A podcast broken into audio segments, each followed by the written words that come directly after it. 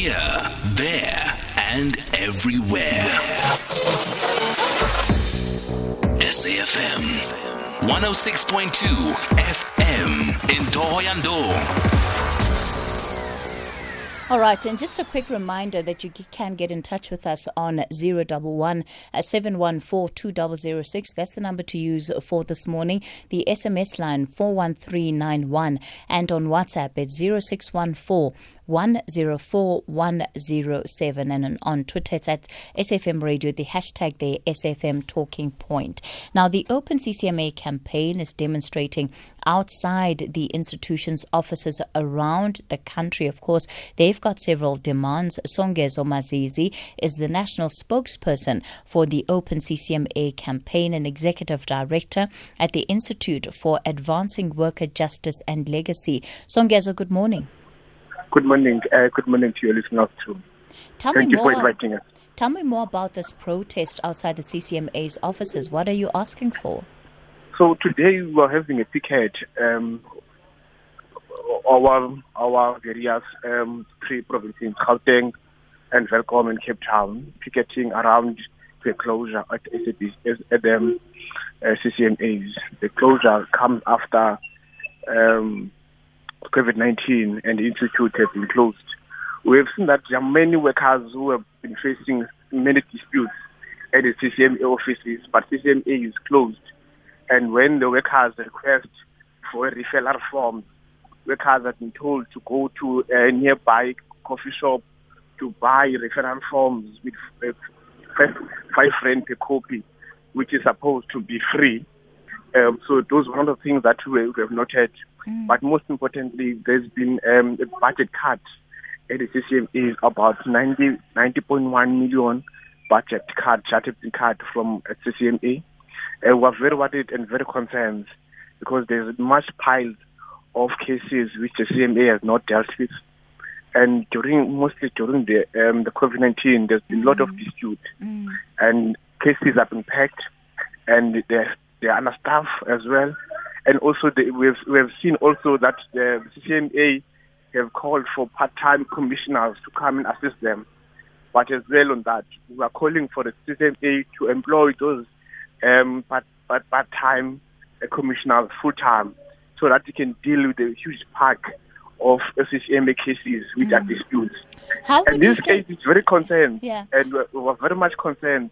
Um, for example, yesterday I received what some of the complaints that um, workers must be able, must first um, must do this work online, Mm. which ordinary workers cannot able to access uh, online, and also have have no clue on how to register online or how to use a laptop, for example. Mm. So workers have been told to go to the internet cafe to register online for their disputes.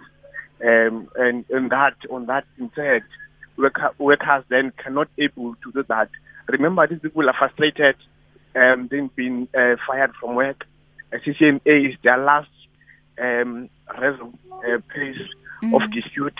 Mm. Um, so those are challenges. Then now, as a, as a campaign, we are calling for all CCMA institutes to be open uh, in full cap- in full capacity, and also those cases which are still there to be resolved with a matter of agency. What would you say the impact of the budget cuts and the winding down of services at the CCMA has been for workers? Uh, I believe that because most of the institutes have been cutting their budget and taking some of this money um, to the COVID-19 uh, fund, uh, but that has that has left in the crisis that caused in CCMA, and also we have noted that uh, this money has been cut for almost for three years. It's over 50, it's over 50 million rand that has been cut for three years at the CCMA.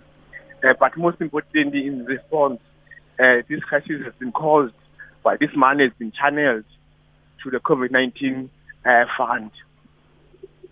All right. Songezo Mazizi is the national spokesperson for the Open CCM, CCMA campaign.